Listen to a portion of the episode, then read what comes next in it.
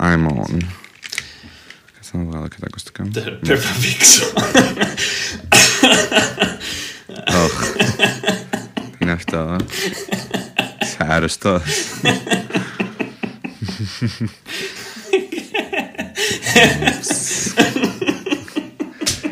Τέλεια. Οκ, όλο αυτό θα μπει, να ξέρεις. Πρώτη φορά που έχω βήξει στη ζωή μου τα τελευταία δύο χρόνια. Με το που πάτησα το record, ξέρω εγώ. Yay. Τέλεια. Καλά, όχι. Εγώ νομίζω είχες σβήξει και το προηγούμενο Σάββατο που είχαμε βγει. Ξέρεις ποιο ήταν το χειρότερο; Μια φορά που ήμουν έξω με μάσκα και φτερνίστηκα μέσα στη μάσκα μου. Ενώ ήμουνα στο πάρκινγκ του Απιθύτα και δεν ήταν κανείς δίπλα μου. Και φτερνίστηκα μέσα στη μάσκα μου και ήταν. Ε, High εμπειρία. Τέλος πάντων. Hi listeners. Εδώ ε, Γεια. Houston, εδώ Πέτρος, εκεί Τάσος. Εδώ τόσες. Ναι, Please. sorry, sorry, sorry. Ε, να σου πω, θα κάνουμε, θα αποκαλύψουμε ότι είναι γιόλο επεισόδιο. Απλά άμα βγει θεματική στην πορεία θα το ονομάσουμε με κάποια θεματική. Όχι, θα, δεν, είναι, δεν, είναι, δεν είναι ούτε γιόλο ούτε επεισόδιο με θεματική. Είναι ένα φυσιολογικό επεισόδιο podcast όπως το κάνουν οι περισσότεροι podcasters. Που απλώς ηχογραφούν έτσι. ναι, έτσι το κάνουν οι περισσότεροι. Να. Μμμ, OK, OK. Αμ, Εγώ πάντως τώρα είχα ξεκινήσει να βλέπω το μ, τέτοιο, το ντοκιμαντέρ της Britney στο Netflix, το που, by the way, λέγεται Britney vs. Spears. Και Να. όταν το είδα αυτό, ήμουν σε φάση, μαλάκα, εντάξει, όποιος βρήκε αυτό το τίτλο πρέπει να πάρει προαγωγή, ξέρω εγώ, χθες. Πραγματικά είναι πολύ ωραίο Δηλαδή, τίτλο. Αυτός ο τίτλος, ναι, νομίζω ότι είναι υπέροχος τίτλος. Δεν ξέρω, δηλαδή ήταν τόσο. Ναι, ναι, τα πάντα έχει. Ρε αυτός ο εσύ, τίτλος, ξέρω εγώ. λειτουργήσε. Νόμιζα σήμερα έμαθα ότι ο πατέρας της είναι εκτός για πάντα.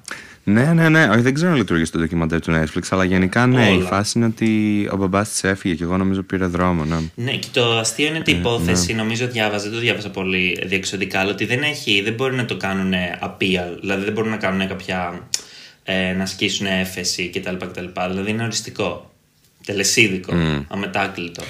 ναι, τώρα μάλλον θα ακολουθήσει κάποια μήνυση υποψιάζομαι βέβαια, έτσι. Δεν ξέρω, Κατά θα του δούμε, πατέρα αλλά- της εννοείς. Ναι, ναι, από την Britney, ναι, ότι θα, τον, θα κάνει μήνυση, ξέρω εγώ. Ναι, ε, ο- εγώ δεν, δεν το πιστεύω. Βασικά είναι κάπως unreal το γεγονός ότι από ένα hashtag των φαν της που απλώς παρακολουθούσαν το Ναι. Instagram της έγινε όλο αυτό. Μμμ, μμμ. Και- Όντως, οι fans τη σώσανε, ναι. Φοβάμαι ότι στο προηγούμενο podcast που κάναμε για την Britney, εγώ ήμουν κάπως. Εντάξει, δεν το πιστεύω και όλα αυτά που λέγονται. Όντως έτσι ήσουν, δεν το θυμάμαι. ε, ήμουν σε φάση, οκ, εντάξει. Προφανώς αυτό το, το ντοκιμαντέρ που είχαν κάνει τότε οι New York Times, θα μου πεις οι New York Times το έκαναν, αλλά ήταν πολύ Britney friendly. Δηλαδή και η μεριά του πατέρα της δεν είχαν κάνει δηλώσεις, οπότε δεν μπορούσαν να τους συμπεριλάβουν κάπως. Μμμ. Ναι, ναι. Ναι, ισχύει. Τώρα του Netflix δεν το είδα. Είμαι πολύ στην αρχή. Δηλαδή, τώρα είχα ξεκινήσει να το βλέπω πριν, αλλά δεν είχα χρόνο πολύ.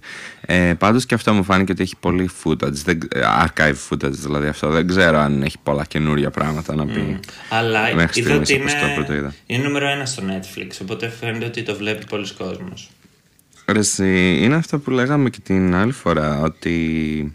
Εντάξει, την Britney ο κόσμος την αγαπάει, όντως. Δηλαδή και πραγματικά. Και αυτό, δηλαδή το ότι τώρα την έσωσαν οι fans μέσα σε όλη αυτή την ιστορία δεν είναι καθόλου. Δεν νομίζω ότι θα μπορούσε να συμβεί για τον οποιοδήποτε διάσημο, σε καμιά περίπτωση. Αλλά την Britney όντως την αγαπάει ο κόσμος, παιδί μου. Γιατί. Γιατί είναι καλή, δηλαδή. ξέρεις, Bottom line. Ναι, είναι όντως Είναι η- καλός άνθρωπος. Είναι όντως η pop πριγκίπισσά τους, γιατί και την έχουν δει από πολύ μικρή, ας πούμε. Δηλαδή, βασικά είναι το πρότυπο του teen idol. Κάπως. Ναι, Δηλαδή, και είναι όλοι αυτό είναι- ότι ό,τι σκάνδαλα. Ναι, ό,τι σκάνδαλα είχε έτσι και ό,τι φασαρίες είχε, ποτέ δεν ήταν επειδή είχε κάνει αυτή κάτι λάθος, ας πούμε αυτό. Και αυτό δηλαδή, νομίζω είναι πολύ σημαντικό γιατί πάρα πολλοί διάσημοι βγαίνουν σκάνδαλα στη φορά που ξέρεις, έχουν κάνει αυτή κάτι βρώμικο ή κάτι ας πούμε ξέρεις, ανήθικο, ξέρω εγώ ή whatever. Η Britney δεν είχε ποτέ τίποτα τέτοιο. Δηλαδή το ανήθικο αυτό που την, την έτρωγε ήταν ας πούμε ότι έδειχνε το σώμα της, ξέρω εγώ, ας πούμε. Που δηλαδή, wow, τρελό έγκλημα. Ας πούμε. Αλλά και πάλι αυτοί ήταν που τη ρωτούσαν, ρε παιδάκι μου, τύπου πότε έχασες την παρθενιά σου και τέτοια πράγματα. Δηλαδή κάπως. ναι, δεν τους, ναι, χα- ναι. τους χαλούσε, αλλά και δεν τους χαλούσε που ήταν κάπως πιο sexualized. Α, και Ναι, είδε- ήταν και- η υποκρισία. Και Μμ. είδα επίσης ότι και το Blackout άρχισε να ανεβαίνει στο iTunes. Οπότε θα είναι ωραίο να δούμε ένα νέο κύμα ε, πωλήσεων της Britney και κάπως πώς αυτό. Και νομίζω πως και αυτή, αν θέλει να κάνει κάτι, θα είναι πολύ ενδιαφέρον το επόμενο της βήμα. Εγώ νομίζω θέλει να κάνει. Εγώ νομίζω όλα αυτά που έλεγε ότι δεν θέλει ήταν μέσω, μέσω ήταν κομμάτι του narrative ότι, ξέρεις, δεν- ότι είμαι απεργώ μέχρι να ελευθερωθώ από το conservatorship, ας πούμε αυτό. Νομίζω ότι δεν νομίζω ότι θέλει να σταματήσει να κάνει αυτό που έκανε γιατί φαίνονταν ότι το αγαπούσε πριν, ας πούμε, όσο ήταν ελεύθερη ακόμα. Ναι. Ε, εγώ θα ήθελα πάρα πολύ να ακούσω Θα δούμε. ένα καινούριο δίσκο, αλλά εγώ δεν είμαι και πολύ mm. αντικειμενικός παρατηρητής. Γιατί εμένα μου άρεσε, ας πούμε, ακόμα και το Pretty Girls που είχε κάνει με την Iggy Azalea. Oh dear. το άκουγα πάρα πολύ. Αχ, αυτό το τραγούδι ήθελα τόσο πολύ να μου αρέσει. Πίεσα τον εαυτό μου τόσο πολύ να μου αρέσει, αλλά δεν. ήταν, ήταν σε φάση η Britney Spears μια μέρα είχε πάει στα Starbucks και ακούσει το Fancy και λέει I want that. I want to do that. Δεν νομίζω, δεν παίζει η Britney να έχει καμία πρωτοβουλία σε αυτό, νομίζω. ναι, βασικά βε- τότε πολλοί κόσμος θέλει να συνεργαστεί με την Iggy Azalea. Ήταν πολύ hot. Α, και νομίζω ότι και δεν το, η Britney δεν ήθελε καν να το προωθήσει καθόλου. Η Iggy την παρακαλούσε να κάνουν πρόμο. Και μόνο ένα live performance κάνανε, ξέρω εγώ, μία φορά, τίποτα άλλο. Ναι. Αλλά ε, το, το, ε, το τραγούδι της με τη Miley Cyrus ποτέ δεν μου άρεσε. Ακόμα και το έμεινα 18 το 2013. Νομίζω ήταν τόσο ε, misfire αυτό, αυτή η επιλογή. Που την είχε η Miley ένα feature στο Bangers, λες. Ε. Ναι, στο Δεν πόντος το έχω λεγόταν ακούσει Bangers. αυτό. Ναι, εγώ το έχω ακούσει. Είναι πολύ αξέχαστο με την έννοια την άλλη. Πολύ, Του πολύ στερε- κακό, ε. Ε, ναι. Πω, πω. Και είναι κρίμα. Α, δεν το έχω ακούσει. Γιατί αυτός ο δίσκος της Miley έχει και άλλα ωραία τραγούδια τα οποία δεν προωθήθηκαν για κάποιο λόγο μετά το flop του Adore You. Εντάξει, υ- υποψιάζομαι ότι ήταν ε, κάποιο unfinished demo της Britney μάλλον που το στείλαν στη Miley ας πούμε Ε, και απλά καράτσαν και τη φωνή της Britney. Δεν νομίζω ότι θα ασχολήθηκε παραπάνω η Britney. ναι, δεν ξέρω, μπορεί. Πάντως, ο λόγος της συνεργασίας τους ήταν ότι είχαν τον ίδιο manager ή κάτι τέτοιο. δηλαδή από εκεί έγινε το πρώτο contact. Αυτό που λες με Ήταν το. και αυτός ο Scooter Brown ή κάποιος όχι, όχι, όχι. Α, Α- εντάξει, αυτό που λες πάλι με το, καλά. με το demo έγινε με την Nicki Minaj και την Beyoncé. Που η Beyoncé είχε το Feeling Myself Ναι, και ναι, το ναι. πήρε μετά η Nicki Minaj. Ναι, ναι, αυτό. Και κάτι τέτοιο ας πούμε υποψιάστηκα και για αυτή την περίπτωση. Είδες, Ε, είδες χθες που ανέβασα story που έτρεχα με το Roma Reloaded της Nicki Minaj; Ναι, το είδα. το είδα. Βλάκα, είναι, είναι τέλειος δίσκος για να κάνεις ασκήσεις γενικότερα. Δηλαδή είναι, έχει τέλειο beat που είναι πολύ έτσι EDM. Δεν είναι πολύ, δεν είναι σαν τα rap του Pink Print που είναι τούτ, τούτ, τούτ, τούτ. Είναι πολύ pop και έχει και τέλειους στίχους. Εντάξει, τώρα δεν έχω εντρυφήσει τόσο πολύ σε αυτούς τους δίσκους, οπότε δεν ξέρω τι λες. Αλλά οκ. Εντάξει, είναι σε φάση και είμαι diva, είμαι your, I'm, your, I'm your mom, you're my sons, κάπως έτσι. Αυτό το κάνει στο Roman Reloaded ή στο Pink Print; Ε, εντάξει, αυτό το κάνει παντού η Nicki Minaj. Απλώς λέω ότι στο Roman Reloaded Bitches is my έχει, sons. έχει τέλεια beats γιατί συνεργάζεται με τον David Guetta και με τον Red One. Μμμ. Δηλαδή είναι ο top gay δίσκος της Nicki Minaj στο Roman Reloaded. Ο Red One τι- έχει κάνει κάτι πρόσφατα, by the way. Ε, Δηλαδή τα τελευταία τρία χρόνια εννοώ, ας πούμε. Ε, Το ναι, έχουμε δει κάπου. Καλή ερώτηση. Είχε αρχίσει να συνεργάζεται με τη Lady Gaga στο LG5 πριν γίνει Joan. Ε, Oh God. Και είναι μόνο, Καλά στο, είναι μόνο στο Angel Down τελικά. Ε, έχει credit σε μια μπαλάντα. Α, διαφορετικά δεν ξέρω τι κάνει. Νομίζω είναι εντελώς εκτός. Δηλαδή δεν συνεργάζεται κανείς μαζί του. Στο LG6 δεν τον πήρε η Gaga. Όχι. Βασικά τον είχε πάρει πριν, το, πριν γίνει Joan, το Joan. Ε, και συνεργάζονταν για πάρα πολύ καιρό. Αλλά εν τέλει. Ναι, όχι, λέω για το χρωματικά έλεγα τώρα. Όχι, όχι, όχι, δεν τον πήρε. Αφού ναι, ναι, ναι, δεν πήγε καλά η συνεργασία τους, φαντάζομαι. Ναι, περίεργο όμως γιατί είχαν κάνει τρελά σουξέ. Λες δεν είναι αυτός ο παραγωγός. Όχι, ε, δεν παίζει.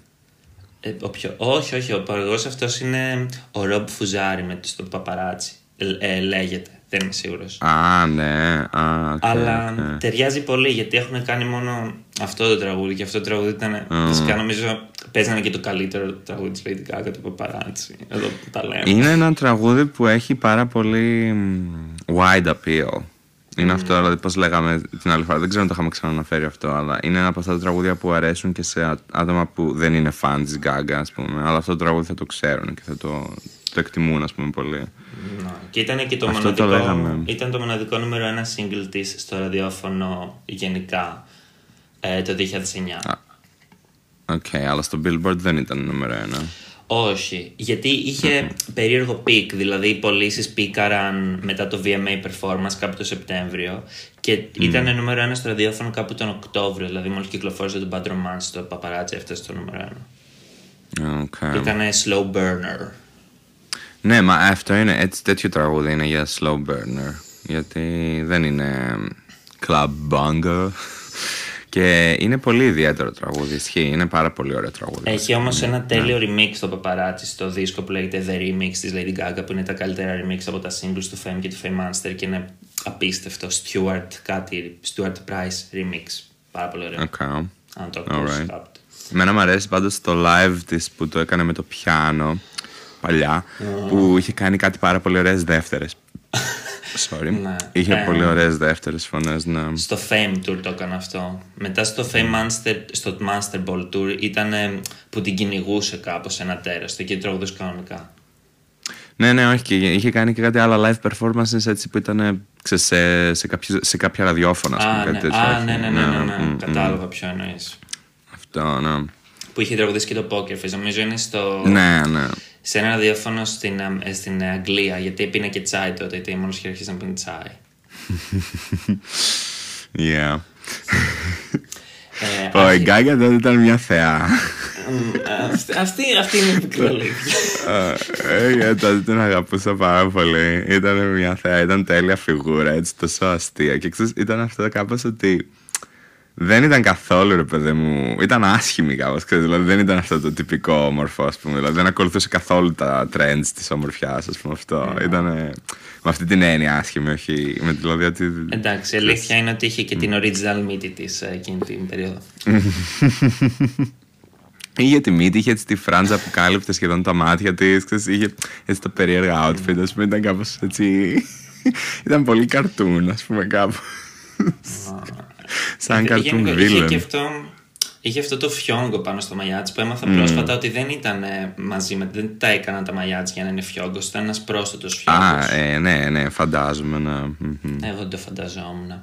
Ε, άρχισα να βλέπω το Mindy Project. Και όταν λέω άρχισα να βλέπω, εννοώ ότι έχω δει ήδη του δύο-τρει κύκλους την πρώτη φορά που έπαιξε το 12 με 14. Αλλά το είχα ναι, παρατήσει επειδή είχε κυρωθεί από το Fox. Mm.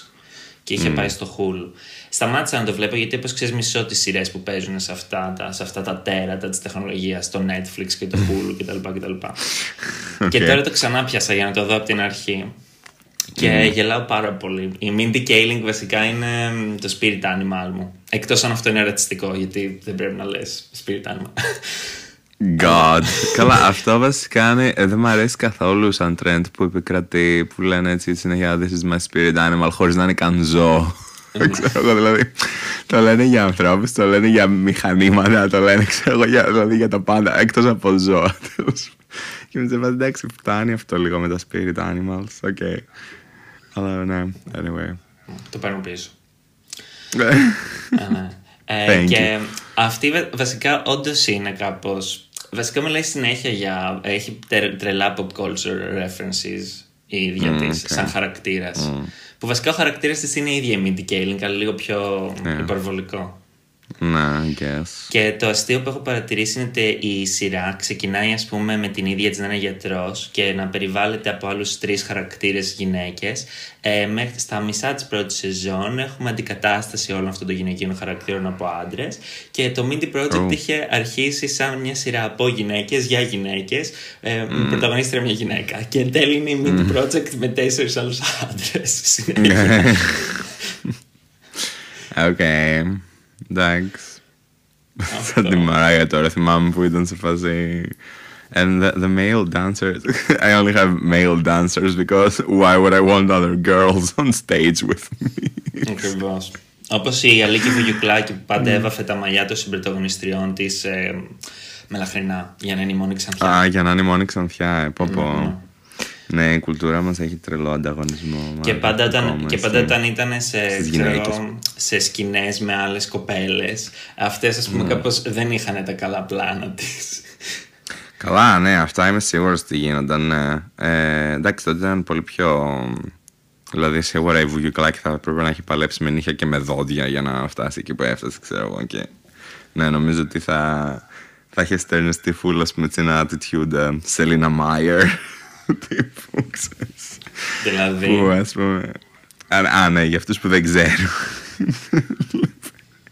Δεν πέρα, παιδί μου, η Selina Meyer, ας πούμε, ήταν έτσι σε φάση. Στο Veep είναι η χαρακτήρας από το Veep, ας πούμε, και ήταν αυτό ότι κάπως ενστερνίστηκε full τη νοοτροπία των ανδρών, ας πούμε, για να φτάσει ψηλά. Ότι, ας πούμε, για να, μια γυναίκα για να φτάσει ψηλά πρέπει στην ουσία να σκέφτεται σαν άντρας και να είναι άντρας, ας πούμε, κάπως στο, στο μυαλό, ας πούμε, και στην Θυμάμαι ε, εκείνο- στρατηγική. Εκείνο το επεισόδιο πρέπει να πάρει θέση για το αν είναι pro-choice και pro-life και της είχαν γράψει ένα λόγο που ξεκινούσε as a woman και λέει αυτή δεν μπορώ να επιθυμίσω στους ψηφοφόρους ότι είμαι γυναίκα. Δεν μπορώ να πω as a woman. Ναι, και στο. Στην τελευταία σεζόν πρέπει να ήταν που κάνει στον Thanks for man telling that to me. Και αυτός λέει I think you mean mansplaining. Αυτή, yeah, whatever the fuck. Ξέρω εγώ. και μετά στο ίδιο επεισόδιο λέει Πάντα στην άλλη τέλειες την. ατάκες. Λέει στην άλλη την γυναίκα, ξέρω εγώ που ήταν υποψήφιος, λέει Why don't you man up already? Ξέρω. Συγγνώμη. Της λέει στην άλλη, μια άλλη υποψήφια αντίπαλο που, είχε, που ήταν γυναίκα, της κάνει Why don't you man up already?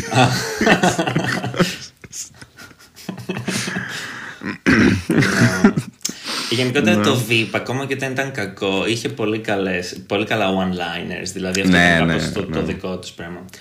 Ε, ναι, νομίζω αυτό ήταν πολύ revolving around ε, τα one-liners που γράφαν, Ναι. ας πούμε. Δηλαδή αυτό τους ένοιαζε πιο πολύ, ναι.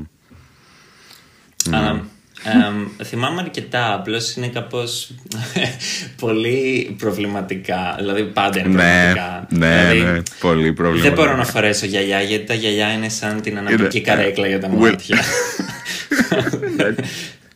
Και εμένα αυτό μου ήρθε στο μυαλό. Ήταν στο Είμαι- πρώτο επεισόδιο βασικά, για Ναι, μετά ναι, ήταν ναι. στον πιλότο.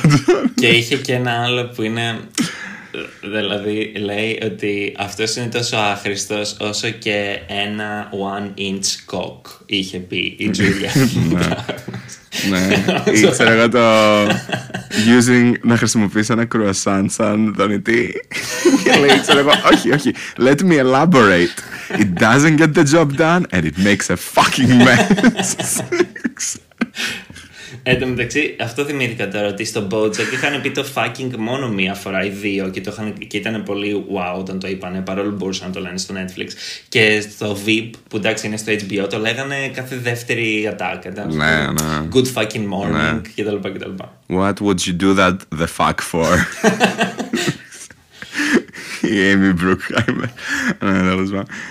Εμ, Ναι, ναι. Αχ, ξεφύγαμε. Από Δεν τι θυμάμαι καν πώς ξεφύγαμε; ξεκίνησε. Ναι, δεν, αυτό, δεν θυμάμαι τι λέγαμε αυτό. Νομίζω ότι είχα κάποιο point που έκανα και το παράτησα στη μέση, τέλος πάντων. Α, όχι. Anyway, ναι. Ε, Όχι, ναι. αλλά ναι, πάντως και, αυ- και στο VIP όμως υπήρχε η Amy που είχε πολύ δυνατές ατάκες και είχε storyline σαν ε, γυναίκα χαρακτήρας. Ενώ στο Mindy Project οι γυναίκες Ναι. χαρακτήρες που έχουν μείνει τώρα που βλέπω δεύτερη σεζόν είναι, ξέρω εγώ, οι νοσοκόμες και έχουν και αυτές τύπου one-liners. Αλλά που είναι Ναι. πολύ αστεία, αλλά δεν έχουν τις δικές τους ιστορίες. Δεν το λέω ότι Ναι, είναι όχι, εγώ το VIP το, το, VIP το μισογενιστικό θεωρώ το πολύ. Mindy Project. Ναι, ναι, ναι. ναι. Απλώς λέω ότι Όχι, εγώ έχει. όμως το VIP. ε, Το VIP θεωρώ ότι είναι πολύ φεμινιστικό κατά κάποιο τρόπο. Ε, δηλαδή, χωρίς να. παρόλο που είναι απέχθεια η πρωταγωνίστρια, ξέρω εγώ. Γιατί εντάξει, τελικά αυτό ο φεμινισμός δεν είναι ότι. δεν έχει να κάνει ξέρεις, με το να προωθούμε συγκεκριμένους χαρακτήρες μόνο ας πούμε, και συγκεκριμένες θέσεις. Έχει να κάνει αυτό με την ελευθερία ότι τα πάντα όλα παίζουν, ξέρω εγώ, για τις γυναίκες και για τους άντρες. Δηλαδή.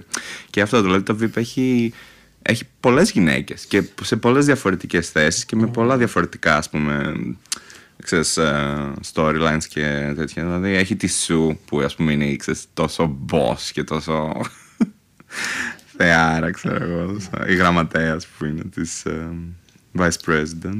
Ε, με το V πάντως φάνηκε το πρόβλημα με αυτούς που λέγανε ας πούμε, το 2016 πώς γίνεται να είσαι γυναίκα και να μην ψηφίσεις την Hillary Clinton στους προκριματικούς αγώνες για τους δημοκρατικούς; Δηλαδή, γιατί να μην επιλέξεις ε, τον, όχι τον Donald Trump, ενώ πριν πάρει το χρίσμα με τους δημοκρατικούς; Ναι, με ποιον ήταν, ε; Ε, ήταν και με τον Bernie Sanders τότε. Και έλεγαν, α πούμε, δεν μπορείς να είσαι γυναίκα και να μην ψηφίσεις τη Hillary Clinton. Και είσαι φάση, εντάξει, δες τη Selina Meyer στο Veep, είναι και αυτή γυναίκα, αλλά είναι ένα, Ναι. ένα χάλι.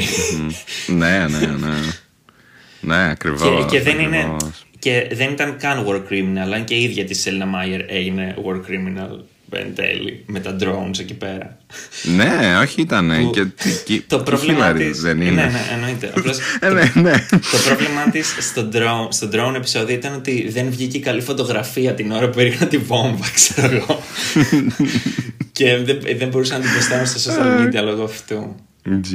Αχ, αυτό δεν το θυμάμαι καλά. Αυτό σε ποια σεζόν ήταν στην έκτη, νομίζω. Όχι, αυτό είναι νομίζω όταν ε, Είχε- γίνεται. Είχε βγει στη φόρα αυτό. Ε, όχι, είναι όταν ε, κάτι παθαίνει ο, προ- ο πρόεδρος και αυτή ως vice president γίνεται πρόεδρος πριν τις εκλογές και όλα αυτά. Ε, Πάντως οι Αμερικάνοι. Ναι, αλλά. Να πάω σε ένα άλλο θέμα. Δεν έχουν τόσο πρόβλημα με τα drones, γιατί έβλεπα το Homeland ανέκαθεν το 2011 και το είδα και πέρσι που το είχα κόψει. Έχουν ένα επεισόδιο που λέγεται Drone Queen, επειδή η πρωταγωνίστρια ρίχνει, ε, πάει με, ας πούμε, έχει τα, χειρίζεται τα drones στο Homeland Security και βομβαρδίζει ένα, ε, ε, με ένα κτίριο που νομίζει ότι κρύβεται κάποιος τρομοκράτης και εν τέλει σε αυτό το κτίριο γινόταν ένας γάμος και σκοτώνει, ξέρω εγώ, δύο σόγια, παιδιά, θείες κτλ. Και το επεισόδιο λέγεται Drone Queen. Gee. Προφανώς το καταδικάζουν, αλλά οι πρωταγωνίστε στη φάση. «Ε, εντάξει, και. Τι θα κάνουμε, είχαμε αυτή την προφορία. Έπρεπε κάτι να ρίξουμε πάνω σε αυτό το κτίριο. Oh no. Πω πω, και εν τέλει δηλαδή τη γλυ- είναι, παρουσιάζεται στη σειρά σαν ότι OK, you did what you had to do, ξέρω εγώ. Ε, ναι, εντάξει, είναι ένα θέμα, αλλά Δηλαδή, αυτή αυτό- αυτό είναι είναι το σε φάση, Εντάξει, μήνυμα. οκ, δεν χάσω και τον Αχα. ύπνο μου. Ε, Αχα. Κοίτα, μπορεί να Κάτσε, πάρεις η πολλά τέτοια μηνύματα. είναι, είναι η, η Claire, Claire Danes. Danes. Ναι, αυτή. ε, μ, μ. Ναι. Όπου, Αχώνευτη. ξέρεις, αυτήν τη λένε ε, Κάρι στο, στη σειρά. Και Οκ. υπήρχε ένα παλιό tweet από μια γυναίκα ε, σεναριογράφο του 30 Rock που λέγε I'm such a Carrie, πώς το λένε για το Sex and the City και από όταν το Ναι. παιδί που λέγε η Carrie από το Homeland βασικά που είναι bipolar Oh my God. και τρέχει με πίνοντας κρασί, ακούει jazz και σκοτώνει δίθεν τρομοκράτες. Καλά, ο μόνος λόγος που τη λέω αχώνευτη την Claire Dane, by the way, είναι λόγω ότι η φάτσα της μου σπάει. Δηλαδή δεν, δεν είναι ότι την ξέρω καν ή ότι δεν έχω παρακολουθήσει. Ε, ούτε Απλά εγώ με την έχω εκνευρίζει η φάτσα παρακολουθήσει. της. Νομίζω ότι ήταν σε μια ταινία με τον Λεωνάρντο Τικάπριο όταν ήταν μικρούλα. Καλά, ήταν σε πολλές ταινίες. Την ξέρω από πάρα πολλά γενικά. Ήταν και στο, στους άθλιους, ήταν και στο Stardust και σε κάποια άλλα χαζά rom-coms και κάτι τέτοια θυμάμαι. Αλλά αυτό πάντα μου τη πάει η φάτσα τη, δηλαδή αυτό είναι το πρόβλημά μου μαζί της. Όχι ότι είναι Εντάξει. κακιά ηθοποιός, ότι είναι κάποια. Τότε ξέρω δεν εγώ. θα μπορέσεις να δεις ποτέ το Homeland γιατί έχει, είναι πάνω της και έχει, τελ, έχει Ναι, κλε- ναι. κλαίει συνέχεια και κάνει ένα. από- ε, Συναγωνίζεται την Kim Kardashian στο Ugly Crying Face, ας πούμε, που ήταν Oh meme God. παλιά. Mm. Ναι, όχι, δεν πρόκειται να κοιτά. το δω. Ξέρω ακριβώς περί τίνος πρόκειται και ναι, δεν, δεν με πέφτει deep. Ναι. Το 2011 είχε τρελό hype πάντως στο Homeland. Δηλαδή το έβλεπαν I όλοι know. και κέρδισε και το Emmy εκείνη τη χρονιά. ναι, το βλέπε και η μάνα μου. Αλήθεια, έπεσε στην By Ελλάδα. the way. Ναι. Όχι, το βλέπε online κάπου. Στο popcorn, ξέρω εγώ κάτι τέτοιο. Ούψ, ναι, Oh, μου wow. ξέφυγε. Εμένα η μαμά μου το 2011 έβλεπε ένα τουρκικό που λεγόταν Χίες και μία νύχτες με τη Σεχραζάτ και τον Ονού. Τώρα. Βαράει συνέχεια το τηλέφωνο γαμώτο. Τέλος πάντων. Είναι OK, Beyoncé μήπως. Η Beyoncé γιατί. Η Lady Gaga πάντα στη συναυλία στο Monster Ball τα χτυπούσε το τηλέφωνο για να τραγουδήσει το, τηλέφ- το τηλέφωνο. Σε φάση Beyoncé, stop calling her. Αχ, παπα, εν τω μεταξύ τώρα. Κάτι, κάτι έγινε σήμερα και ξανά άκουσα το telephone. Α, ναι, και; Και είναι απαίσιο τραγούδι. Oh God. Όχι. It's just not good. Δηλαδή Ε, νομίζω ότι η Britney ήταν σοφή που το απέρριψε. δεν ξέρω αν το κάνει η Britney, αν το κάνει η ομάδα της ή ο πατέρας της. Αλλά δεν είναι καλό τραγούδι. Είναι, είναι κακό. Έχει πολύ κακή δομή. Κακό. Δεν ξέρω. Όλα, όλα δεν, δεν λειτουργούν. It's just not working. Not working. Απλά εντάξει, όταν συνεργάζεται Beyoncé με Lady Gaga, προφανώς θα είναι επιτυχία, ρε παιδί μου, σε εκείνη την περίοδο. Δηλαδή ήταν 2011, ξέρω εγώ. Δέκα. Όχι 2010, ναι. Δηλαδή εντάξει, και οι δύο τους ήταν.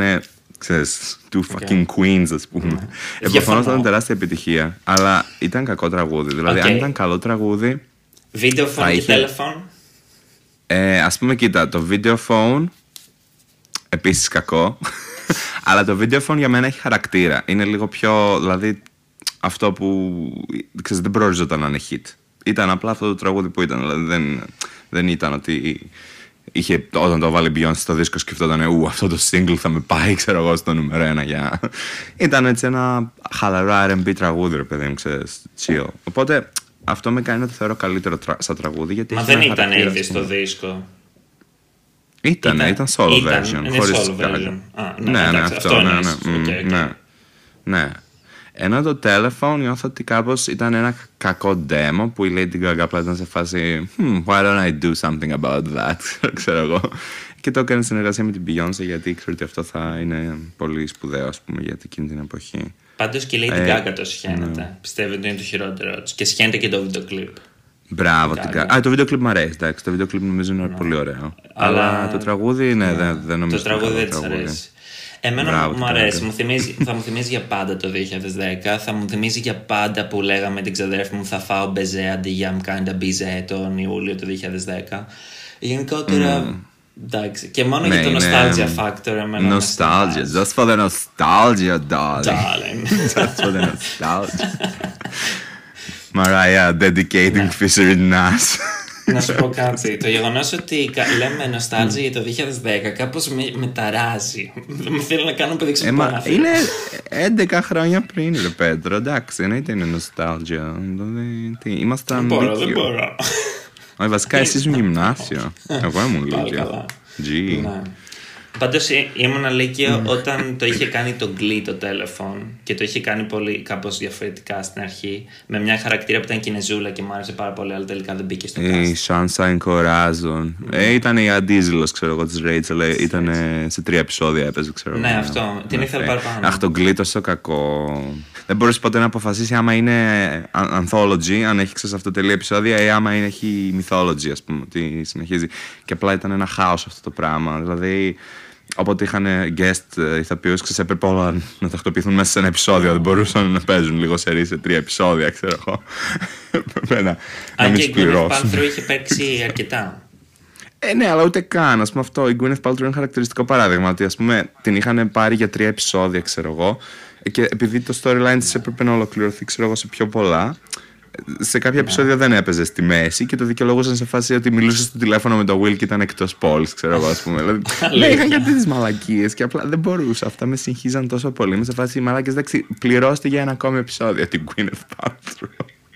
και ας παίξει για λίγο. Ξέρεις τι, το Glee είχε γίνει κάπως πώς ήταν το Will and Grace στην αρχή της δεκαετίας που έπαιρναν ας πούμε super guest stars και Ναι. ήταν κάπως βάσιζαν την τηλεθέασή τους όχι ακριβώς, εντάξει, όχι, δεν βάζει την τηλεθέασή τους αυτό, αλλά επειδή είχαν τρελό hype για την πρώτη σεζόν, πήραν πολλούς ε, A-listers, ας πούμε, όπως είναι η Gwyneth Paltrow που δεν τη βλέπεις σε σειρέ. Ναι, αλλά γι' αυτό το λόγο Πάντως το μόνο, Forget You μου άρεσε. μόνο η πρώτη σεζόν ήταν καλή. Το Forget You και εμένα μου άρεσε. Ε, Γενικά την Gwyneth Paltrow εγώ τη συμπαθώ πάρα πολύ. Δεν ξέρω γιατί έχει μια τέτοια φήμη ότι είναι αχώνευτη και ότι κάπως ας πούμε όλοι τη μισούν. Ε, Της προάλλης κάτι είχε πει και λέει Α, είχα ξεχάσει ότι ήμουν στο Iron Man 3. Νόμιζα δεν ήμουν σε αυτή την ταινία. Τέλειο. Ή Κάτι τέτοιο. Όχι, εγώ νομίζω ότι είναι γαμάτη. Γενικά έχει κάνει και guest stars και στο web therapy. Και εκεί ήταν θεά.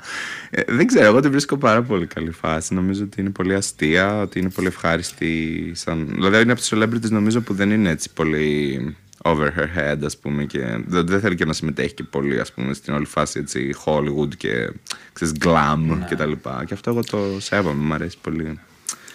Και πρόσφατα έκανε και ένα νέο trend που χω... κάπως χώρισαν με τον τυπά από τους Coldplay που, τα... που ήταν παντρεμένοι αλλά κάτι έκαναν διαφορετικό από το τυπικό του χωρισμού κάτι ε, παρέμεναν μαζί ή χώρισαν, μισοχώρισαν Με τον Chris Martin, κάτι ε. τέτοιο. Ναι, κάτι Αυτός δεν είναι έκαναν εκεί. που είχε Όχι. σχολιαστεί. Όχι. Εντάξει, cool. Ε, οι Coldplay τώρα συνεργάζονται με τους ε, με αυτούς τους K-pop, πώς λέγονται; Τους BTS, oh god. Και είναι σαν si- what the Νομίζω δεν fuck, έχω ακούσει τι την είναι μια αυτό; φορά BTS. Γιατί έχουν τόση επιτυχία αυτοί, είναι όντως τόσο ωραία Ρε. τα τραγούδια τους. Εγώ τους άκουσα στο ραδιόφωνο πριν ένα χρόνο για πρώτη φορά και νόμιζα ότι είναι One Direction και τελικά ήταν αυτή η BTS. Α τα αγγλικά τραγουδούσαν δηλαδή. Ναι, Α. ε, έχουν το κύριο μέρος είναι αγγλικά γιατί το άλλο είναι κάπως σαν τα Symbols. What? τα, η γλώσσα των Sim. Ε, είναι κορεάτικα μάλλον, όχι. ναι, είναι κορεάτικα, απλώς γιατί εγώ δεν το καταλαβαίνω. Τέλεια, Πέτρο, καθόλου περίεργο. Ναι.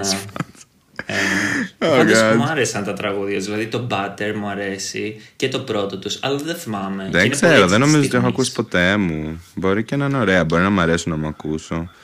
Και είπα, όπα, άκουγα το μια στυλ διαφορά περίοδο. είναι ωραία. Άκουγα, άκουγα τις Tune One και άκουγα ένα άλλο, μια άλλη μπάντα, έτσι πάλι girl, girl group. Girl, girl group. Ε, ξέρεις ποια είναι η φάση με την K-pop; Ε, οι παραγωγές τους είναι απίστευτες. Είναι insane, είναι δηλαδή τρελό άλλο level. Ε, οι φωνές τους δεν μ' αρέσουν, ρε γαμώτη. Δεν ξέρω, για κάποιο λόγο είναι πάντα κάπως πίτσι, έτσι τσιριχτές. Δεν, δεν ξέρω, είναι ίσως θέμα της γλώσσας αυτό. Δηλαδή, διαφ- ε, πώς το λένε, cultural gap, ας πούμε. Δηλαδή, ότι κάπω σε μένα δεν μου ακούγεται πολύ έβυχο, ας πούμε αυτό. Αλλά οι παραγωγές τους είναι τρέλα. Και δηλαδή, ουφ, next level pop, ξέρω εγώ, next, δηλαδή είναι, μ, ενσωματώνουν χίλια δύο διαφορετικά όργανα, ξέρεις, αλλαγές beat, έτσι, ουφ, και δ- δένουν όλα τέλεια, δεν ακούγεται ποτέ ότι είναι, ας πούμε, too much ή, ας πούμε, ότι είναι, ξέρεις, πολύ χάος, ας πούμε, από Ναι. πληθώρα οργάνων και τα λοιπά. Είναι πολύ ωραία δεμένα. Και όλοι κάνουν αυτές τις τις, ε, ταυτόχρονες... Α, και Blackpink τις, άκουγα ε, τώρα. Α, μπράβο, αυτό Ναι, ναι, τέλος πάντων. Κάνουν αυτές τις συγχρονισμένες κινήσεις στα χορευτικά τους πάντοτε. Κάτι στα στρατιωτάκια που είναι. Ναι, ναι, ναι. Αυτό νομίζω ότι είναι κάπως και αυτό πολύ αυστηρό της κουλτούρας τους. Δηλαδή ότι έτσι θα. είναι στα συμβόλαια νομίζω που κάνουν αυτοί οι Ναι, τραγουδιστές. απλώς εντάξει, τα boy band πάντοτε έτσι χόρευαν όμως. Εντάξει, ναι, βέβαια. Έτσι όπως το κάνουν στην Αμερική, και- καλά και ειδικά και στην Ελλάδα, ήταν τελείως πολύ πιο low budget και χαμηλό από ό,τι κάνουν αυτοί. Είχαμε στην boy Κορέα. band στην Ελλάδα. Πέρα από του Swan. Είχαμε εννοώ του πρόσφατα. Swan, ε, ναι, είχαμε του Swan και είχαμε και κάτι άλλε βλακίε Ε, ναι, νομίζω. αλλά στο X Factor δεν τους έβαζαν να κάνουν τέτοια χορευτικά. Δηλαδή, εγώ θυμάμαι μόνο ένα παιδί να κάνει στο X Factor στο πρώτο το 2008. Ε, αλλά δεν, ε, το Louis νομίζω λεγόταν. Ήταν από την Κύπρο που έκανε κάπως χορευτικά. Και είχε μαλλιά ήμο κάπως. Οι άλλοι Ναι. που ήταν, ας πούμε, τα Ναι, κόκκινα ναι, σε χαλιά αυτή δεν η- έκαναν χορευτικό. Α, ε, καλά, ναι, αυτή. Δεν θυμάμαι αυτή τι και τι κάνανε. Ναι. Ε, Δεν κάνανε χορευτικό σίγουρα. ποιοι- κάποιοι Boys and Noise δεν λέγονταν ένα. Α, α, ναι, αλλά αυτοί δεν βγήκαν από reality. Όχι. Α, δεν ξέρω, δεν ξέρω. Αυτή τι- δεν ήταν boy band τώρα πριν από ξέρω εγώ 5-6 χρόνια. Όχι και πιο λίγο ίσως. Ναι, μπορεί. Αλλά χάθηκαν κι αυτοί. Ναι, ναι, δεν έχω ιδέα καν τι ήταν αυτή. Βασικά το, το λέω με τεράστια επιφύλαξη αυτή τη στιγμή. Ναι. Εγώ θυμάμαι τους The Wanted που ήταν κάπως το αντίπαλο δέος των One Direction και είχαν κάνει ένα τραγούδι που είχε μέσα τη λέξη Ριάννα, κάτι για τη Ριάννα. Και αυτοί χάθηκαν. πάρα πολύ. ναι, αυτοί δεν νομίζω ότι ήταν ποτέ. Είχαν ένα σουξέ, δεν είχαν, ξέρω εγώ. Ναι, αυτό με τη Σουξέ. Ριάννα. Μέτρε επιτυχίε. Όχι, το. Glad you came. Α.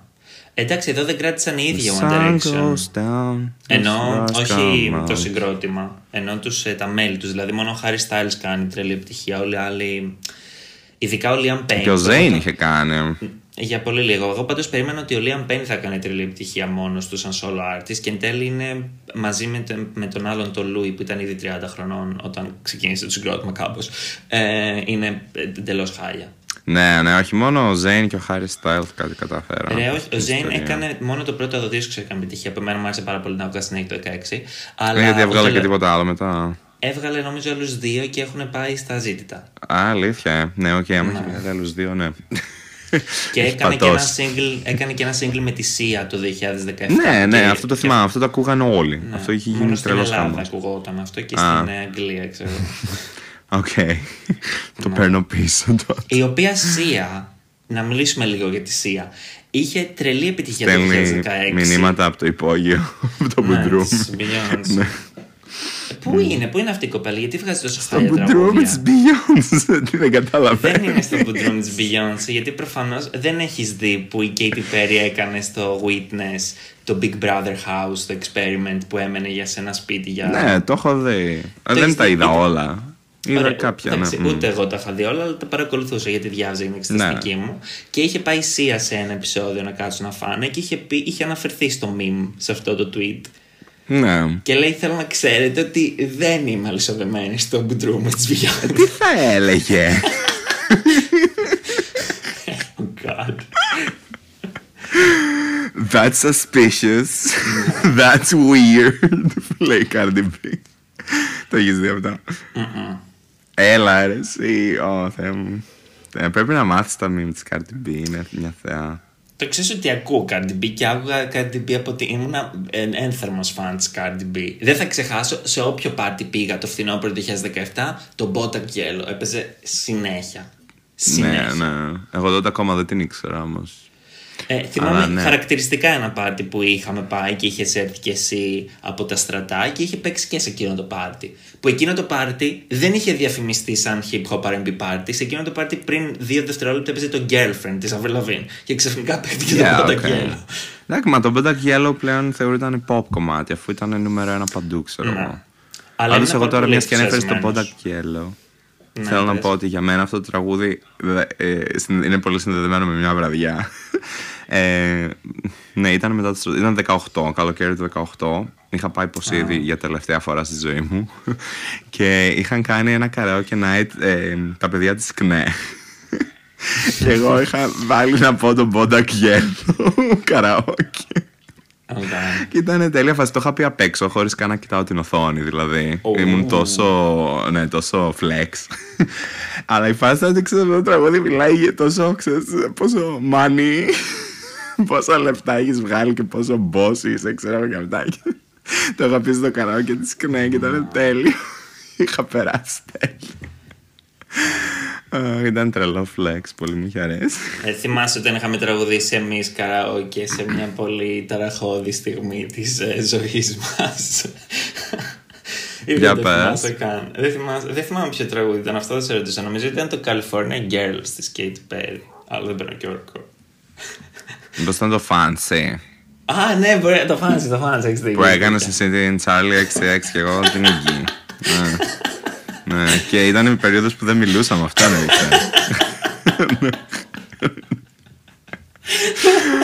Πω πω, τι καμένο. Πω, Αυτό δεν μπορώ να το πιστέψει τώρα έτσι όπως το λες. Oh Τι god. ωραίο. Ναι. Ναι, ε, εν τω μεταξύ εγώ, το, εγώ είχα πάει να το πω και εσύ χώθηκε. Έτσι δεν ήταν. Αφού ναι, δεν, αυτό. δεν θα, δεν θα τραγουδώσει κανείς το κομμάτι της Alex X. Ναι. Και άλλωστε μοιάζω με τη Alex X πάρα πολύ, είμαστε ίδιοι. Ε, εγώ έχω φαντασίωση ότι τραγουδάω χωρίς να κοιτάω την οθόνη και να φλεξάρω το super bass της Nicki Minaj. Και να κάνω και τις Α, διάφορες θα γκρεμάτσε που μπορούσες. κάνω. ε, δεν Εγώ θα μπορούσα. μπορούσα. Σε κάποια θα μου κοβόταν η ανάσα. Όχι ότι δεν ξέρω τους τοίχου εννοείται. Α. Όχι, Εγώ θα μπορούσα, απλά είναι, είναι κάποια σημεία που δεν ξέρω τους τοίχου γιατί δεν τους έχω κοιτάξει ποτέ να τους διαβάσω. Απλά από το τα αυτή μου, ό,τι έχω καταλάβει. Αλλά δηλαδή το flow ξέρω ακριβώς πώς πάει συνέχεια. Απλά είναι κάποια σημεία που δεν καταλαβαίνω ακριβώς τι λέει. Οπότε θα, θα πετούσα και λίγα λαμπουρνέζικα, ίσως, ας πούμε. Αυτό. Ξέρεις ποια pop star είχε συμμετάσχει στην επιτυχία του Super Bass στα ξεκινήματά του; Τι εννοείς, σαν παραγωγός, ας πούμε. Όχι, δεν σαν ξέρω. παραγωγός, σαν κάποιος που το είχε ακούσει και δεν ήταν ακόμα επιτυχία το Super Bass γιατί δεν ήταν καν στο δίσκο. Το Α, κομμάτι, ήταν ε, deluxe. ξέρω ότι το είχε κάνει σε Λίγα Γκόμες ε, rap ε, από πάνω, ας πούμε, έτσι, σαν τέτοιο. Ναι. Και ότι η Taylor Swift σε μια συνέντευξη είχε πει ότι. Είναι το είχε ματσιλό του. τρα- για το τι ακούεις στο ραδιόφωνο, ας πούμε, Ναι. ξέρω εγώ. Ναι, ναι. Αλλά ποια από τις δύο εσύ έλεγες; Είτε τη Taylor Swift έλεγα. Α. Και ήταν αστείο γιατί είχαν ολόκληρο το feud η Nicki Minaj με την Taylor Swift για έναν καιρό λόγω των VMAs. Ε, ναι, αλλά πολύ γρήγορα λύθηκε αυτό, αφού Καλά, ναι, μιλήσανε. εννοείται. Ναι. Εντάξει. Ναι, αυτό ήταν πολύ cute. Ενώ με την Ναι, Katy Perry ναι. κράτησε παραπάνω. Α, Με την Katy Perry ήταν επαγγελματικό, ήταν ναι, άλλη φάση. Ήταν Ναι. behind the scenes κιόλας. Αλλά αυτό πάλι τι χοντρά. Δεν ξέρω. Δηλαδή λες ότι όντω. Βασικά, εγώ ξέρω τι νομίζω. Νομίζω ότι η Taylor Swift χαίστηκε για την Katy Perry. Ότι δεν, δεν θεωρεί ότι είναι πολύ φίλες και ποτέ δεν νομίζω ότι την έγινε ιδιαίτερα. Νομίζω ότι η Katy Perry είναι αυτή που έγινε κολλητσίδα στην Taylor. ε, Έτσι το έχω βασικά εγώ στο νομίζω μυαλό μου ότι τουλάχιστον. ότι η Taylor μετά από κάποιο καιρό ήταν ασυναγών. Η Katy Perry ήταν, ήταν κατώτερη του επίπεδου της Taylor Swift. Δηλαδή δεν Ε, την άγγιζε ντά. Σε τίποτα. Ναι. Ούτε σε πωλήσει, ούτε σε Ποτέ. εισιτήρια, ούτε σε δημο, δημοφιλία, ούτε σε τίποτα. Εντάξει, το 8-9 Νομίζω εντάξει, η Katy ότι- Perry ήταν πιο, πιο international. Ναι, απλά νομίζω ότι γενικά είναι άλλη κλάση ε, καλλιτέχνες. Η Taylor νομίζω ότι ξέρεις, από την πρώτη, from day one, ας πούμε, ήταν πάρα πολύ. Πάλευε πάρα πάρα πολύ για την καριέρα της και νομίζω ότι ήταν πολύ έτσι. ήθελε να έχει την πρωτοβουλία στα πάντα, ας πούμε αυτό. Ενώ η Katy Perry είχε προσπαθήσει σαν Katie Hudson κάποια στιγμή το 2003 να κάνει καριέρα και δεν τα κατάφερε.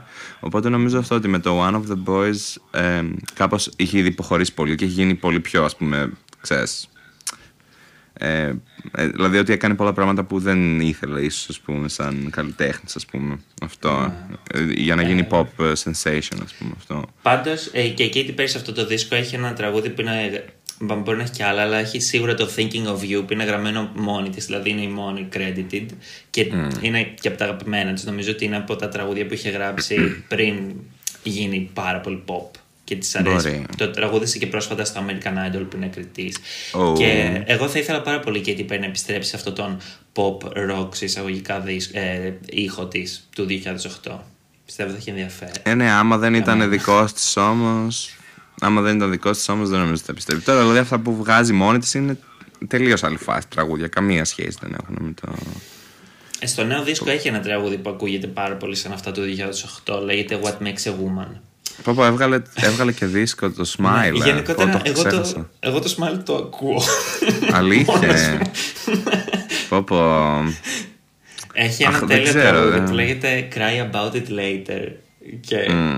Ε, τα- είναι απλό ότι βγαίνει στο κλαμπ και σε φάση εντάξει, I'll cry about it later. Let's have fun. Α, OK, OK. Αλλά δεν Εντάξει, είναι.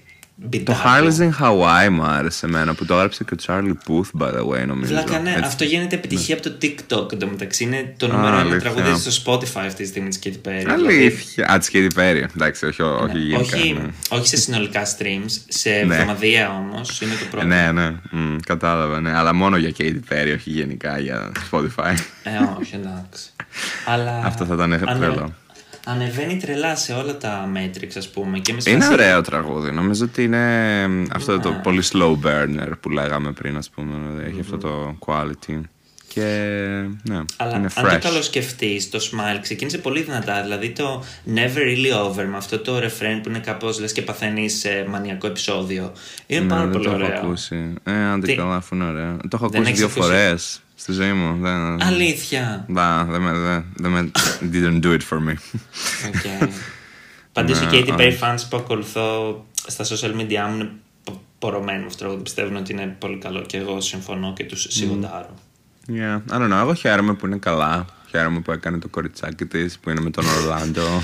Ναι. Αλλά μουσικά δεν, δεν νομίζω ότι θα με τραβήξει ξανά ποτέ. Θα πρέπει να κάνει κάτι τελείως διαφορετικό από αυτά που κάνει τώρα. Εγώ πιστεύω ότι περιμένει να τελειώσει η πανδημία για να λήξει και το συμβόλαιο τη με το Idol και να δει τι θα κάνει.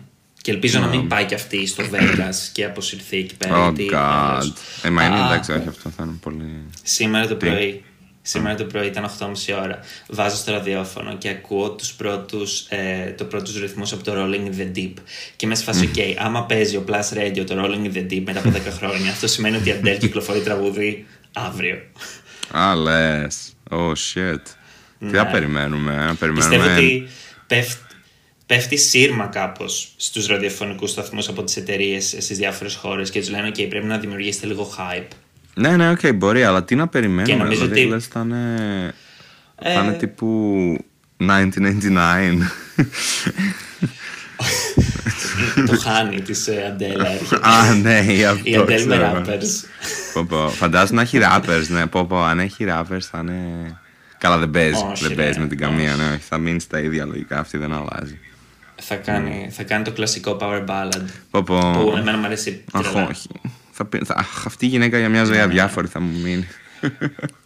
Ε, όχι και αδιάφορη. Παντελώς. Εν τω μεταξύ, ήδη στο ραδιόφωνο με το, με το που έπαιξε το τραγούδι, η ραδιοφωνική παραγωγή ήταν σε φάση επιτέλους επιστρέφει η, η φωνάρα. Και όχι μόνο φωνάρα, τώρα έγινε και θεάρα. Και είμαι σε φάση, οκ, η Αντέλ ήταν ε, μουνάρα, συγγνώμη κιόλας, από το 2012 που απέκτησε λεφτά και έκανε εκείνο το τέλειο μαλλί στα γκράμμι, στο χρυσό ξανθό. Δηλαδή δεν περίμενα να χάσει 50 κιλά για να γίνει θεά. Yes, yes, πες τα Πέντρο. Εμένα μου άρεσε πάντοτε η Αντέλ. Πιστεύω ότι έχει τέλειο πρόσωπο και ήταν. Όχι, όχι, μα είναι λίγο- πανέμορφη, εννοείται. Ναι, ναι, όχι, όχι. Πανέμορφη ήταν πάντα. Δεν Κούκλα, νομίζω ότι κούκλα. υπήρχε. Δηλαδή. Δεν έχει δηλαδή αυτό, τέτοια μάτια, τέτοια μαλλί, τέτοια. Δηλαδή όλο το πρόσωπό της είχε τέλεια χαρακτηριστικά, τέλειες αναλλαγές. Δηλαδή δεν είχε. Εντάξει, τώρα επειδή έχει κάποια παραπάνω κιλά, δεν, Ναι, αλλά δεν επίσης, της μείωνε deep αυτό νομίζω. δεν είναι ότι- πραγματικά. Δεν ξέρω, αλλά ποτέ. α, ε, ε, τη στέριαζε. Δεν φαίνονταν ξένο επάνω της, δεν σου προκαλούσε.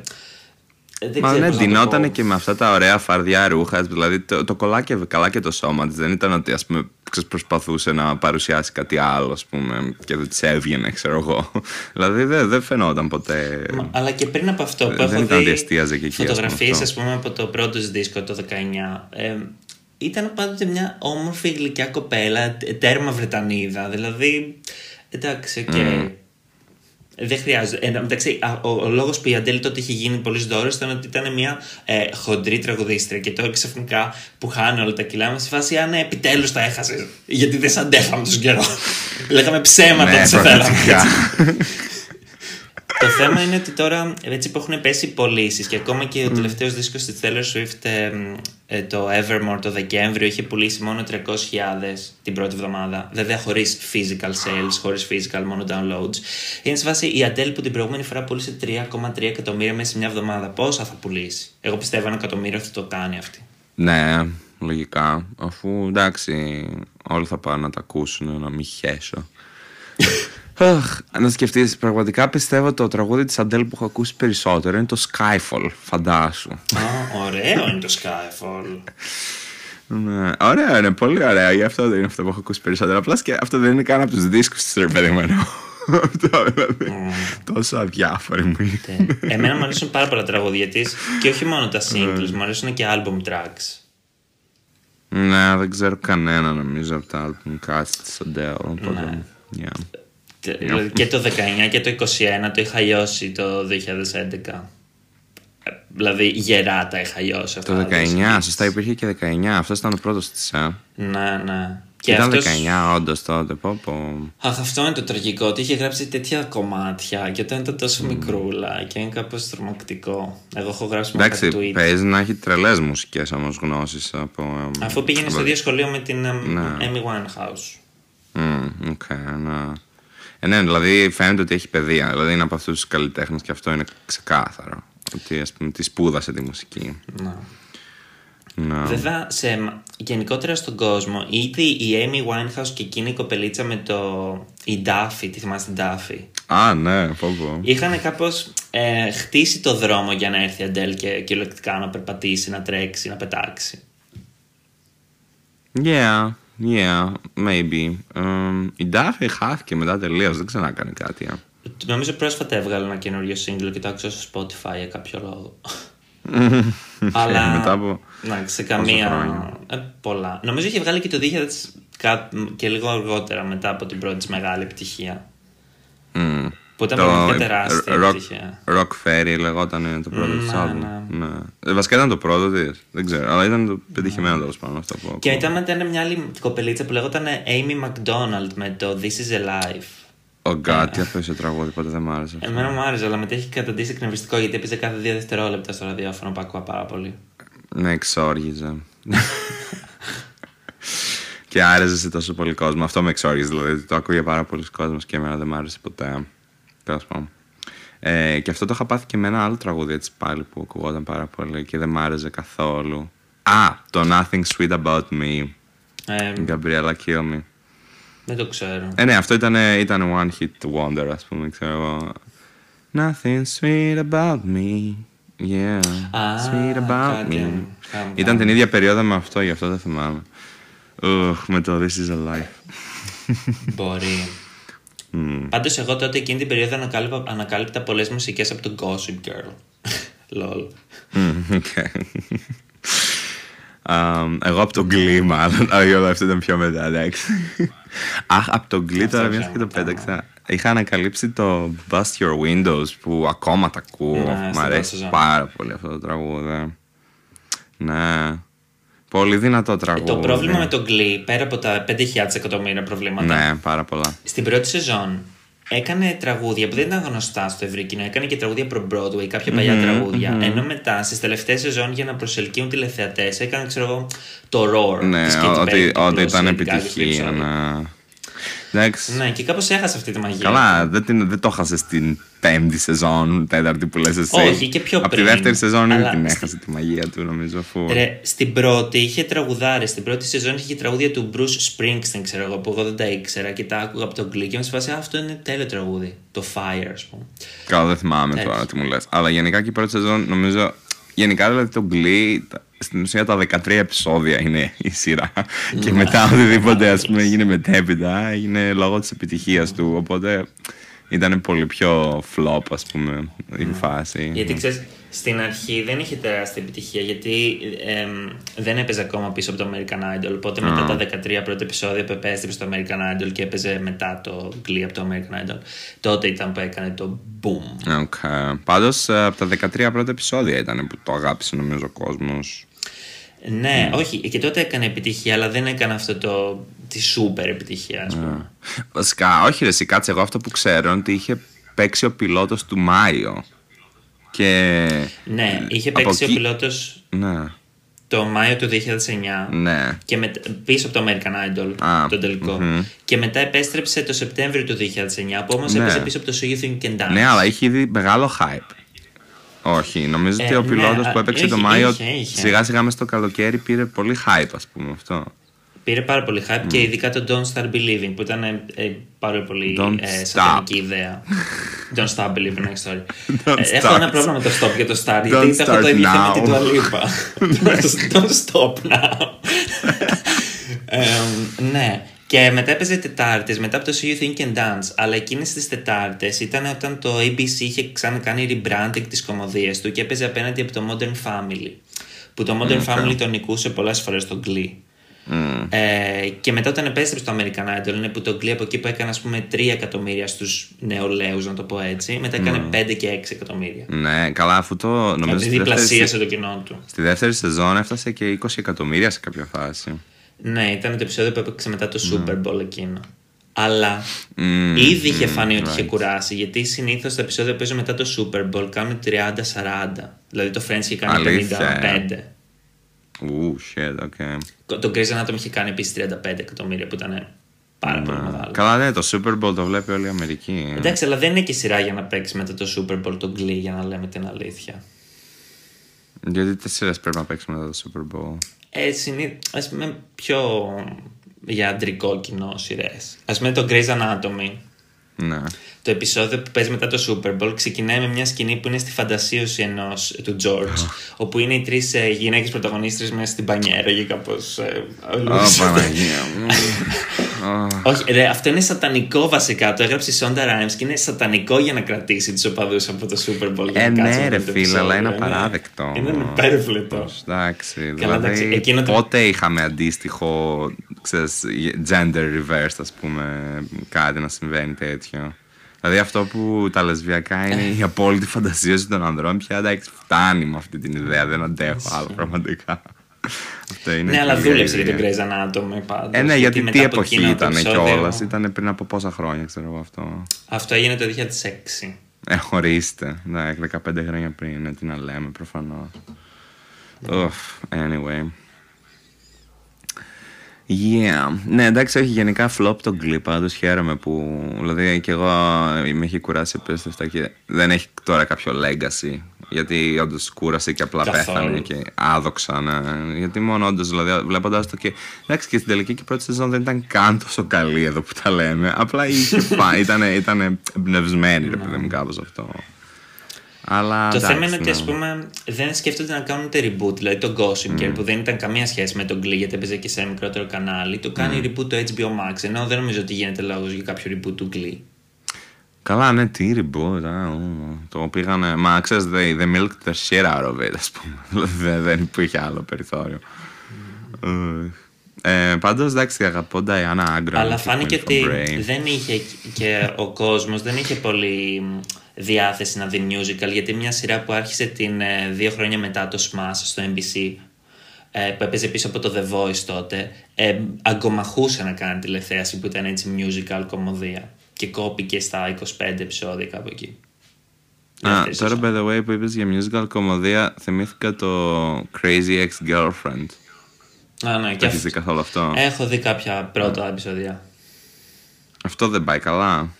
Ε, αυτό έπαιζε στο CW που famously ποτέ δεν κάνει τηλεθέαση, αλλά αυτό επειδή κέρδισε μια χρυσή σφαίρα και ήταν η πρώτη φορά νομίζω, ή η δεύτερη που κέρδισε το συγκεκριμένο κανάλι χρυσή σφαίρα, κάπως συνέχισαν τη σειρά για άλλες τρεις σεζόν, δηλαδή έχει τέσσερις συνολικά. Ναι, αυτό. Δηλαδή, α, και έληξε νομίζω βασικά στην τέταρτη. Ε, το κάνανε Ναι. wrap up. Ε, ναι, νομίζω, έφτασε ας πούμε 88 επεισόδια που είναι το κάποιος μαγικός αριθμός για το syndication. Αλλά δεν το βλέπε ψυχή ζώσα, δηλαδή το βλέπαν 100.000 τηλεθεατές. Τίποτα.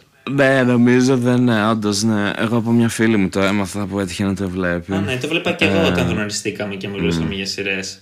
Έχει ένα τέλειο τραγούδι που λέει. Τόσο παλιό είναι. Ναι. Α, Ε, οκ. και αυτή είναι obsessed με έναν τύπο και είναι σε φάση. Ναι, ξέρω. Το είδα, ε, είδα τα τέσσερα πρώτα επεισόδια, μετά βαρέθηκα. Ναι, λέει, του λέω, σε, σε θέλ, έχεις τέλειους ε, κοιλιακούς, θες να γίνεις ο personal trainer μου, σε αγαπώ τόσο πολύ που θέλω να σε κόψω κομματάκια και να φάω τα δόντια σου και να βάλω τις τρίχες σου. Είναι, είναι τέλειο τραγούδι, το, το, κα- το χαλάω έτσι όπως το λέω, αλλά στα αγγλικά Ναι, είναι μάλλον. υπέροχο. ναι. Cool. Ναι, ναι, γενικά πάντως αυτό θυμάμαι ότι είχε έτσι musical numbers που ήταν πολύ καμένα. Η στοιχή ήταν πάντα έτσι πολύ κυριολεκτική κάπως, ας πούμε, και ήταν τελείως, ας πούμε, ότι ακριβώς ότι σκέφτονταν οι πρωταγωνιστές, κάπως έτσι, ας πούμε. Ναι, γιατί αυτή η πρωταγωνίστρια που είναι και η creator showrunner είχε ξεκινήσει από YouTube κανάλι που έκανε τέτοια τραγουδάκια. Α, αλήθεια, ε. Oh, okay, Ναι. that's cool, that's cool. Και επειδή μετά από το πρώτο επεισόδιο δεν είχαν budget, ε, κάπως αυτό τους ε, ωφέλησε επειδή έβρισκαν πιο έξυπνους τρόπους παρά να χρησιμοποιούν χρήματα να κάνουν πιο έξυπνα tricks για να κάνουν φέρουν σαν βίντεο κλιπ. Okay, okay. Μάλιστα. Cool. Ε, ε, θες να σου πω για αυτή τη μέρα που πήρα τηλέφωνο στο Zoo Radio για να κερδίσω 50 ευρώ; Α, ναι, Και γιατί η- πήραμε πρόμο για το όχι, podcast, όχι. right? Καλά, πέρα από αυτό. Η φάση είναι ότι τους είχα ακούσει την προηγούμενη φορά που έκανα ερωτήσεις και οι ερωτήσεις ήταν σε φάση Ποιος τραγουδάει το τραγούδι Don't Stop Now. Και μα το είπα. Ε, Πού γεννήθηκε ο Γρηγόρης Αρναούτογλου και μα φάση Ε, στη Χαλκιδική. Ο τυπά που έπαιζε δεν τα ήξερε. Και Α, πάω οκ. εγώ και μου κάνουν αυτές τις ερωτήσεις. Θέλω να θα τι πω για να δούμε αν μπορείς εσύ να τις απαντήσεις. Εντάξει. Oh, okay, yeah. Ωραία, Για λοιπόν, πάμε. κάτσε. Λοιπόν, να θυμηθώ λίγο την πρώτη. Οκ. Α, δεν τις έχεις λοιπόν, γράψει. Μου λέει, όχι, όχι. Αλλά τις θυμάμαι γιατί ήταν, δεν ήξερα καμία. 0 στα 3. Oh, λοιπόν, με oh, ρωτάει. shit. Για ποιο σημείο της πόλης, εννοεί Θεσσαλονίκης, έχει γράψει ο Μητροπάνος τραγούδι; Ε, τα λαδάδικα. Εντάξει, εγώ δεν το ήξερα. Α, οκ, ε, οκ. Ωραία. Η δεύτερη ερώτηση που μου την έχουν πει και λάθος, έτσι. Ναι, ναι, έχει λάθος τη διατύπωση. Εδώ πρέπει να κάνουμε κάποια αγωγή. Μου λέει, Οκ.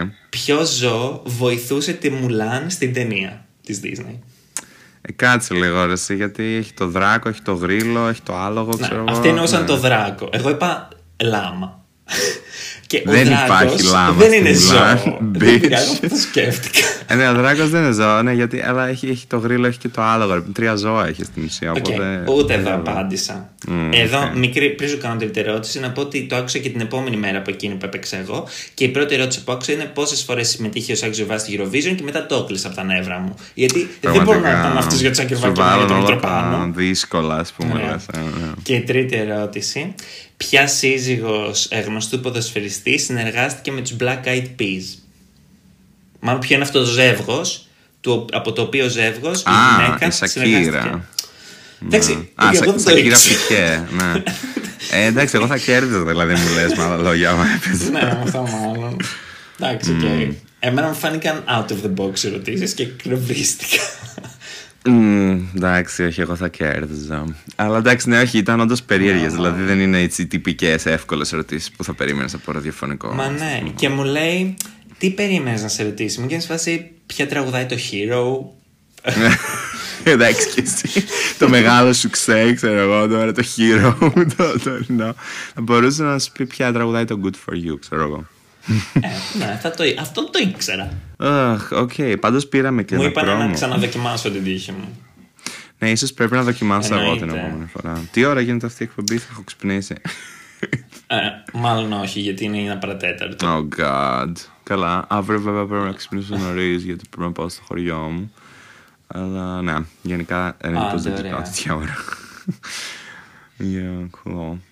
Ωραία, αλλά για πες τι πρόμο δηλαδή μας κάνανε που είπες ότι πήραμε πρόμο από το ζου. Καλέ, δεν μας έκανε πρόβλημα. Παίρνω τηλέφωνο Ναι. και μου λένε για, για. Καλημέρα, καλημέρα, τι κάνετε.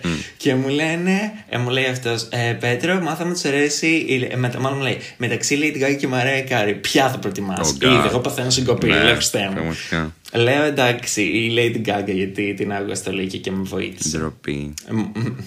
Μ, μ, ε, Ναι. Και μετά λέει αυτός, ε, Μαρία, αυτής της παρουσιάστριάς του. Ξέρεις, ε, ο Πέτρος έχει είναι παρουσιαστής του μεγαλύτερου ελληνικού podcast. λέει αυτή, μεγαλύτερο, πώς το βρήκανε; Και σε φάση αυτός, όχι μόνοι τους, έτσι το λένε. και λέω σε φάση, «Οκ». Hello, μα αυτό ακριβώς ήταν ο σκοπός μας. Ναι. Ε, Και μετά μίλησαν με την άλλη την κοπέλα που τελικά νίκησε. Αυτή τη ερώτηση της κάνανε. Ε, δεν άκουγα γιατί είχα πάρει 0 στα 3. Οπότε αυτή απάντησε μία σωστά και νίκησε κατευθείαν. Βέβαια ούτε τη δική της ερώτηση, ήξερα πότε. Α, τη ρώτησαν πόσους. Τι θυμάσαι. ναι, πόσους despicable me ταινίες έχουν γίνει. Τρεις. Ε, Ναι, αυτό είπε και αυτή. Εγώ θα έλεγα δύο, γιατί θυμάμαι despicable me 2. Ναι, γιατί και εγώ έχω δει μέχρι τη δεύτερη, την τρίτη την είδα ποτέ, αλλά το ξέρω ότι βγήκε και η τρίτη. Τέλος πάντων, ναι. Όχι, έλα, εντάξει, Πέτρο, you need to step up your game. Πραγματικά. Αλλά εντάξει, είμαι και εγώ δηλαδή, λογάτικος. εγώ θα έκανα 3 στο 3, G. Ναι. Τέλος πάντων, ναι. Anyway, cool.